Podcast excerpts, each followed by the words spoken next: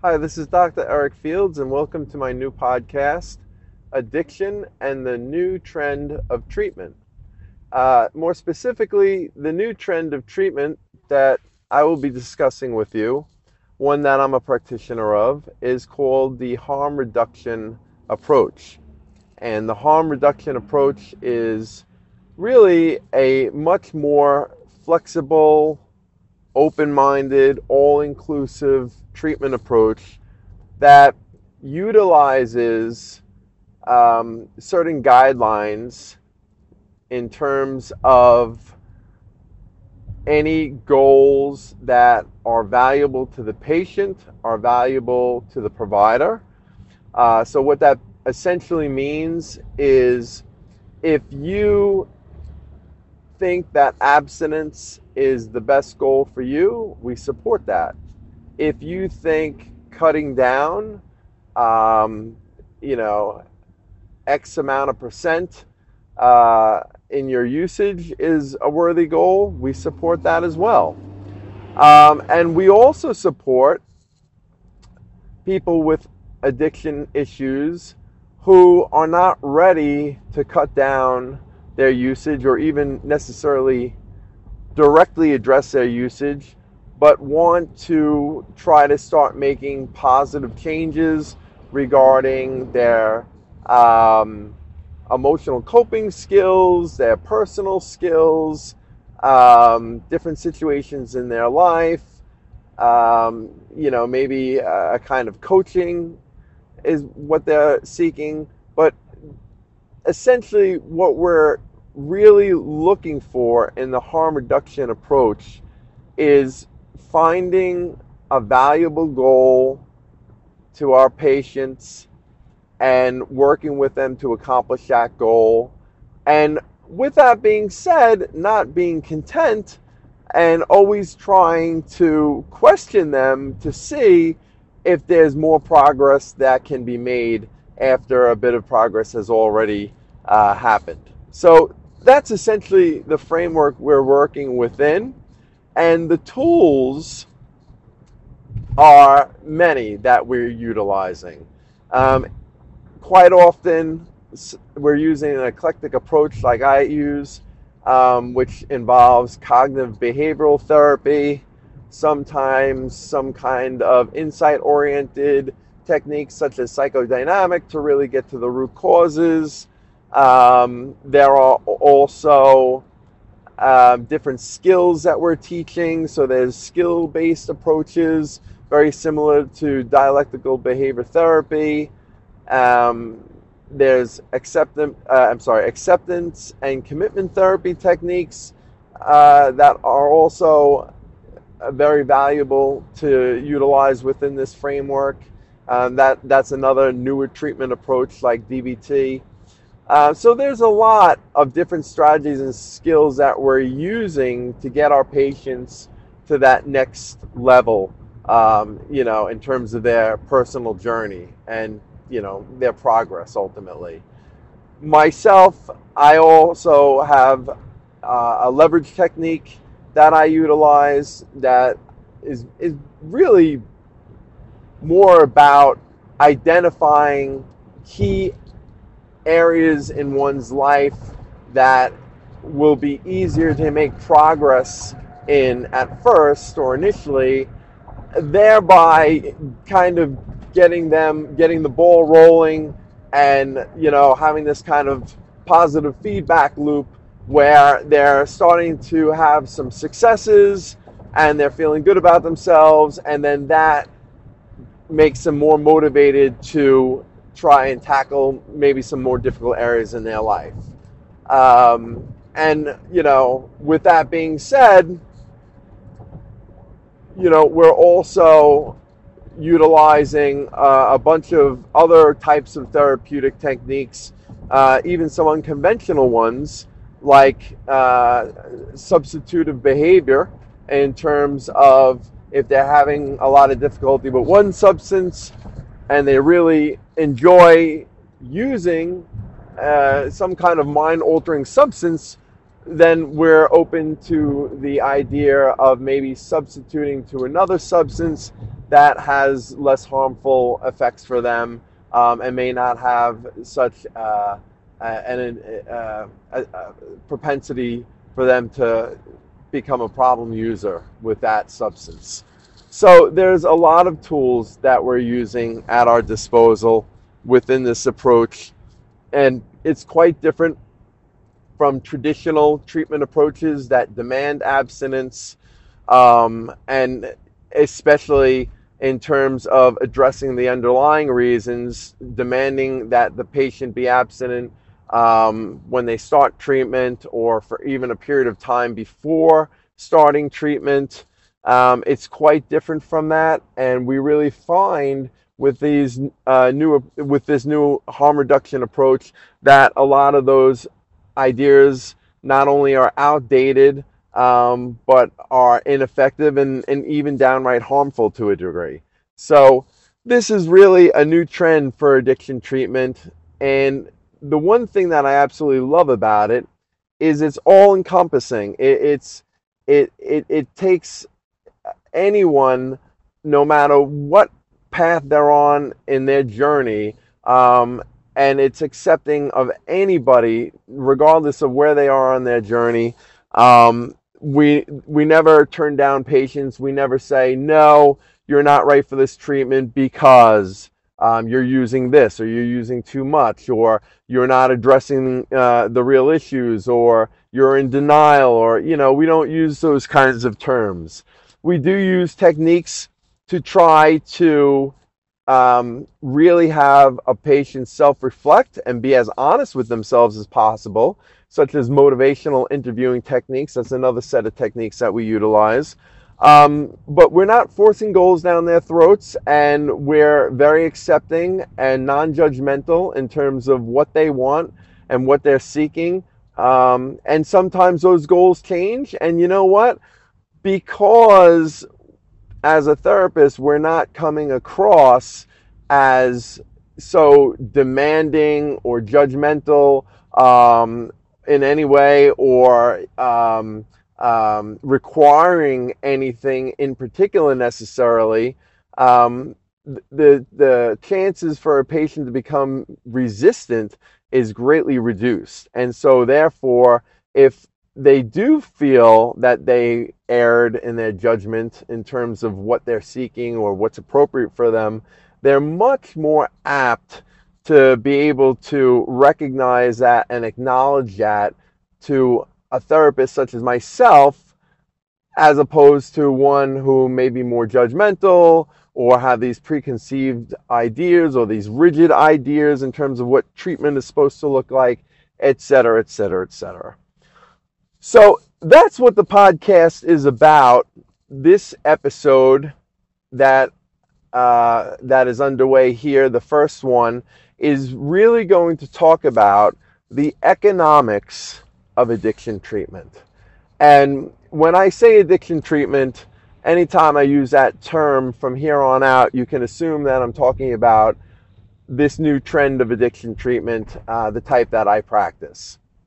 So I thought that this would be the perfect topic to start with because one of the big considerations for anyone who is thinking about undergoing treatment um, usually has to do with the uh, finances of treatment or the cost of treatment.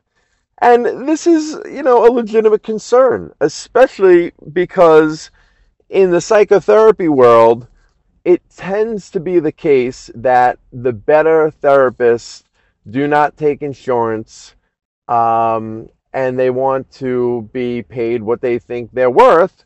And what they think they're worth is a lot more than what the insurance companies think they're worth.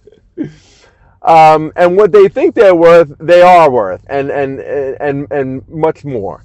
So it's unfortunate that the insurance companies do not pay um, what they should be paying therapists for in terms of all the good they do and just how invaluable their services have been to so many people.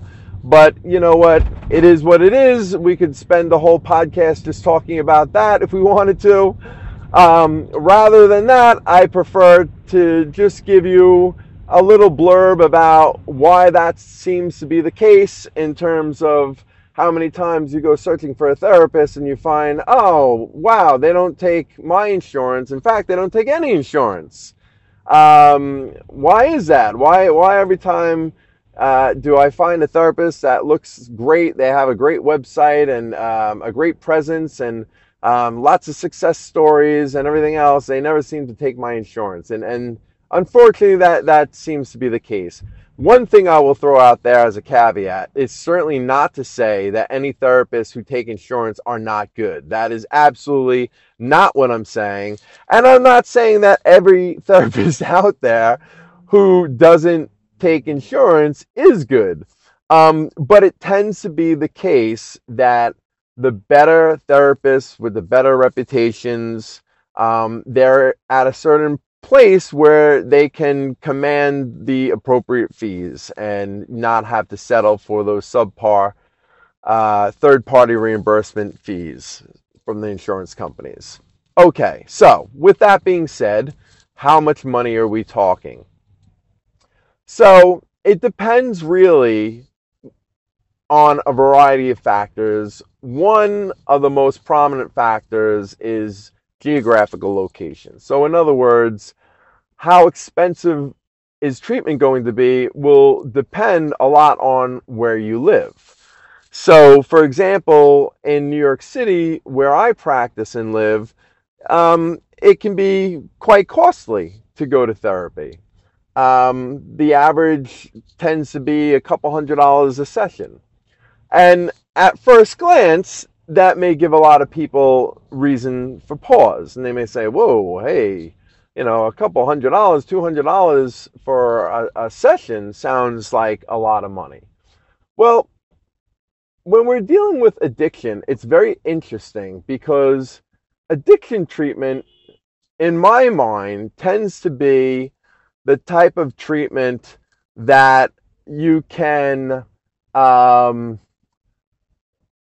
you can kind of uh, look at from a more dollar and, and cents perspective um, than you can maybe other kinds of treatments, such as treatments solely for depression or anxiety or, or, or, or that.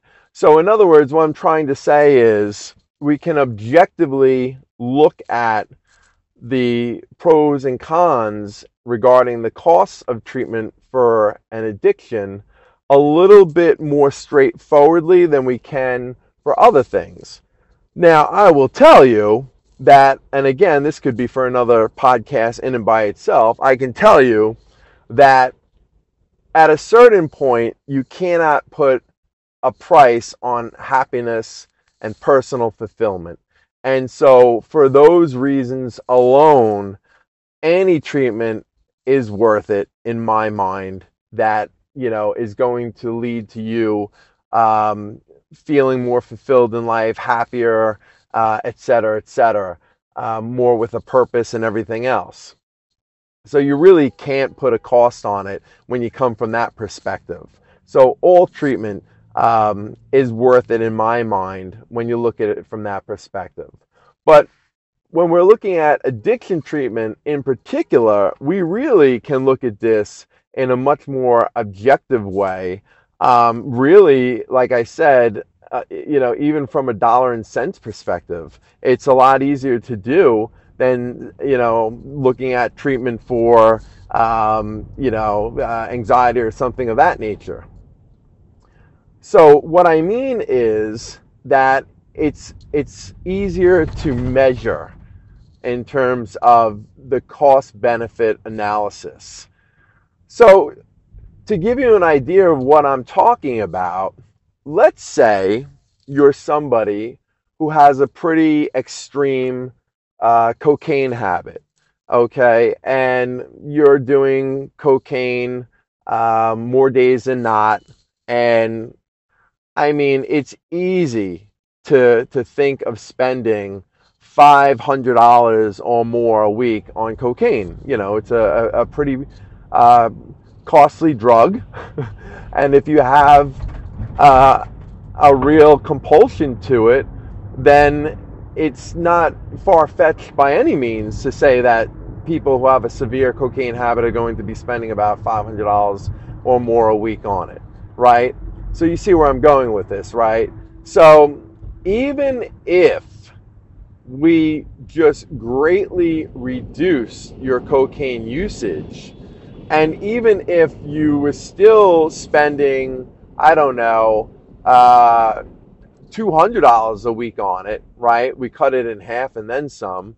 Um, it's a wash because the extra money that you normally would have spent on the cocaine is going towards treatment. But here's the kicker you have not spent any more money than you normally would spend. You know, you're spending um, uh, a couple hundred dollars on cocaine and you're spending a couple hundred dollars on treatment. It comes out to how much you spend altogether on cocaine in the past. But the difference is that you're in a much better place because you're not using as much cocaine. You're using um, half as much as you used to. And so your addiction is not nearly as strong as it was. And because you're not using as much cocaine, you have more time sober that you're now going to be engaged in more productive activities and therapy is going to help you do all that you know aside from just helping you cut down your cocaine usage it's going to help you um, get more involved in other areas of life that are more fulfilling and meaningful to you. Um, maybe devote more time to work so that you can get to the next level in your career. Maybe start focusing on trying to find and create a relationship or repair a relationship. Um, maybe it has to do with going back to school to kind of get you to that next place in life, you know, or it could even have to do with getting more in shape in terms of fitness goals. But the bottom line is, is therapy is going to help you do all that and going to make you feel a lot better. Okay? So that's one example. Now, some of you out there might be thinking like, all right, well, what about alcohol? Right? That's not as expensive as cocaine. Well, let's think about that. In New York City, if you have um, a pretty severe alcohol use disorder. And you're going to the bar a couple nights a week. And then on the other nights you're coming home with a 12 pack of beer um, and you, you, know or or maybe a bottle of vodka um, every couple nights.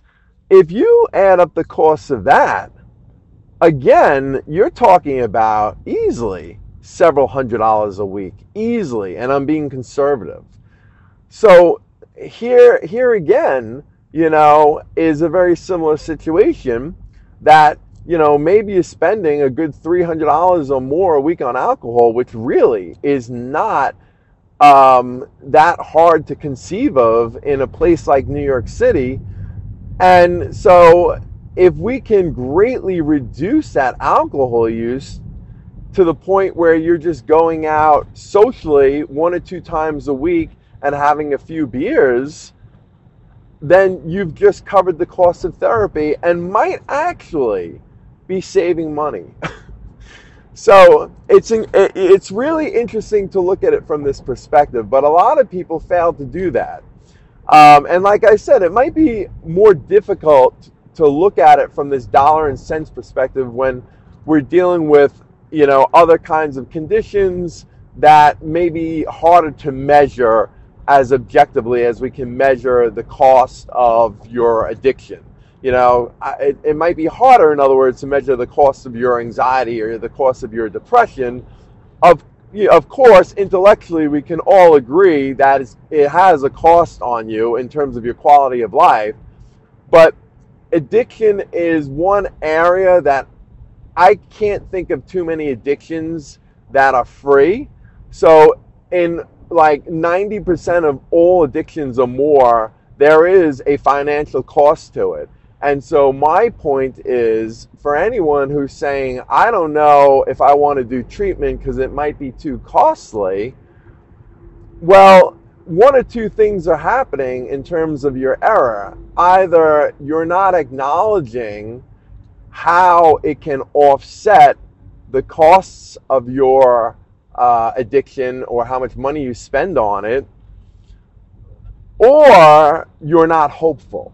In other words, you're saying, yeah, this all sounds well and good, Dr. Fields, if it works for me. So the second one we can address in a little while, but let's just stick with the first one. The first one, I'm hoping for any of you that have ever kind of had reason, you know, gave yourself reason to pause because of the financial cost of therapy. I'm hoping for those of you listening um, that have had this kind of idea that I'm starting to really get you to think about this from a logical standpoint and really try to change your mind about the cost of therapy.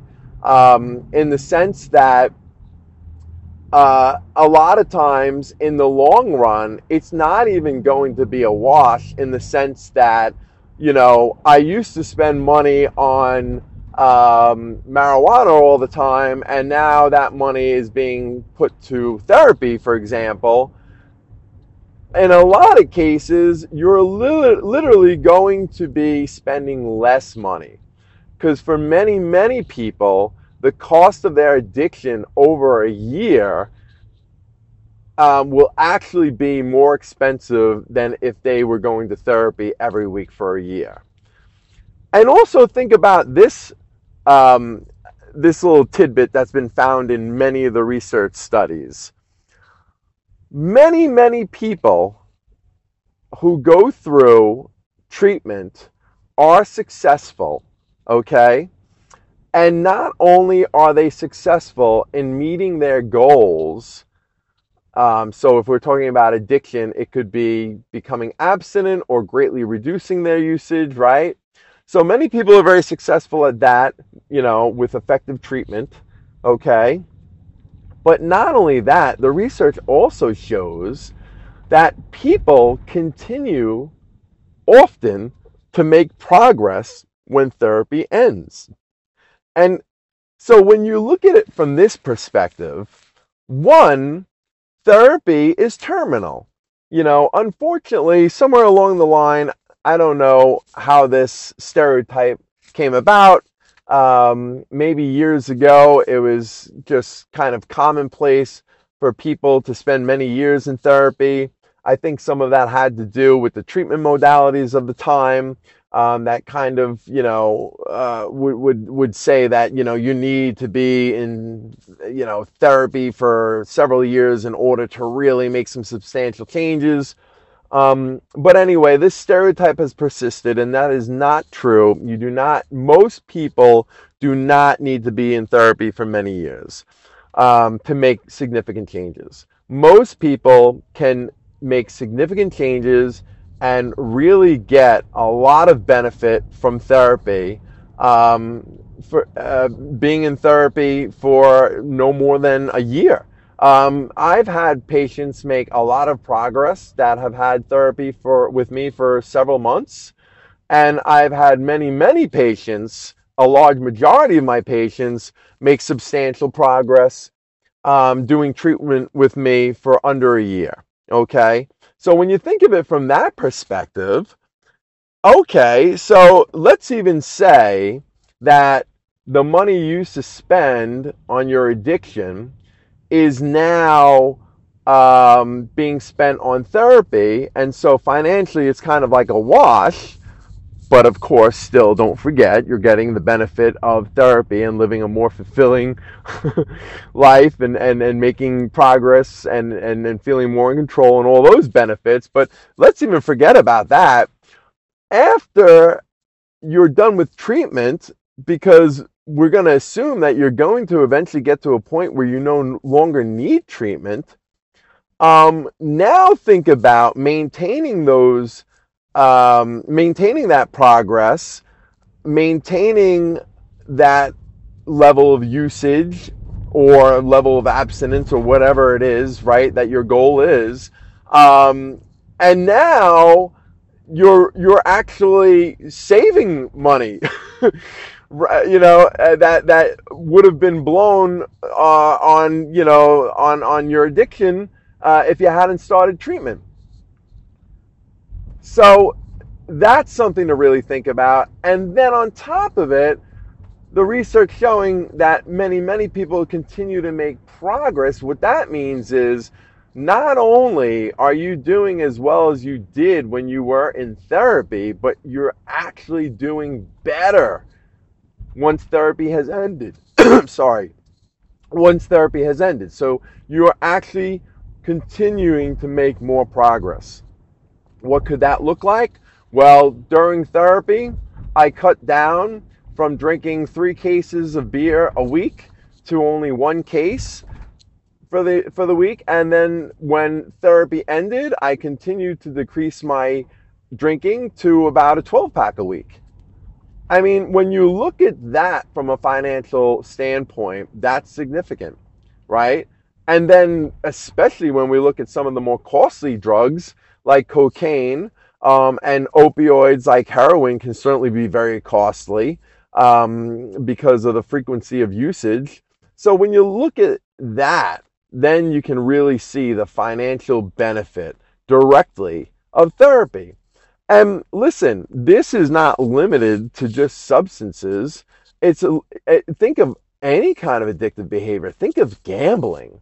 Think of gamblers, people who are addicted to gambling, um, and how much money they typically lose okay? Um, it's very rare to see somebody with a gambling addiction who, over the course of their addiction, has profited. So, more times than not, in the large majority of cases, um, people with a gambling addiction are in the red. They've lost quite a bit of money over their lifetime, lots of money. Some have lost astronomical amounts of money. We're talking hundreds of thousands of dollars think of the cost benefit analysis of therapy with someone with a gambling addiction who may have lost hundreds of thousands of dollars if it not had been for good therapeutic treatment that they sought out early enough. And so, you know, rather than winding up some point in their life losing their home, they've only lost several thousand dollars. Which, yeah, I know several thousand dollars is still a lot of money, but it's not nearly as much as it could be, right? So that's another example. And we could keep going with this. What about somebody with a sexual addiction that spends money on prostitutes?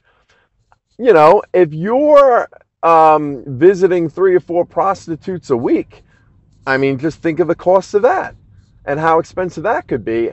And then think of the costs involved uh, in um, getting the substance or fulfilling that addictive desire, okay, in terms of the transportation costs, having to drive around to get it, or um, the mental costs in terms of trying, being consumed with trying to get it.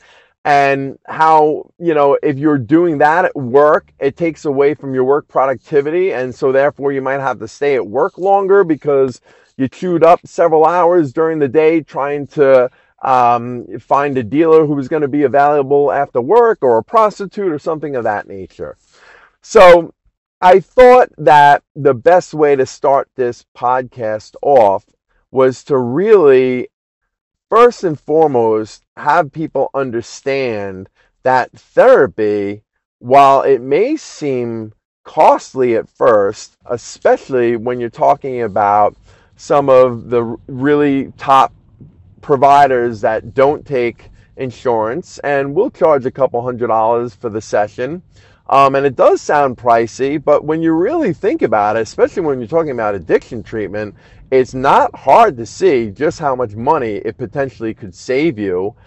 And again, we're only looking at the benefits right now from a financial perspective, which we all know that the main goals of therapy is not to save you money.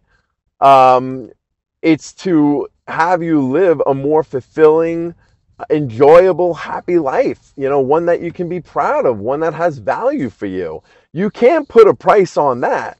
But if you wanted to put a price on your addiction and seeing if it would save you money with that, I've just proven that it can.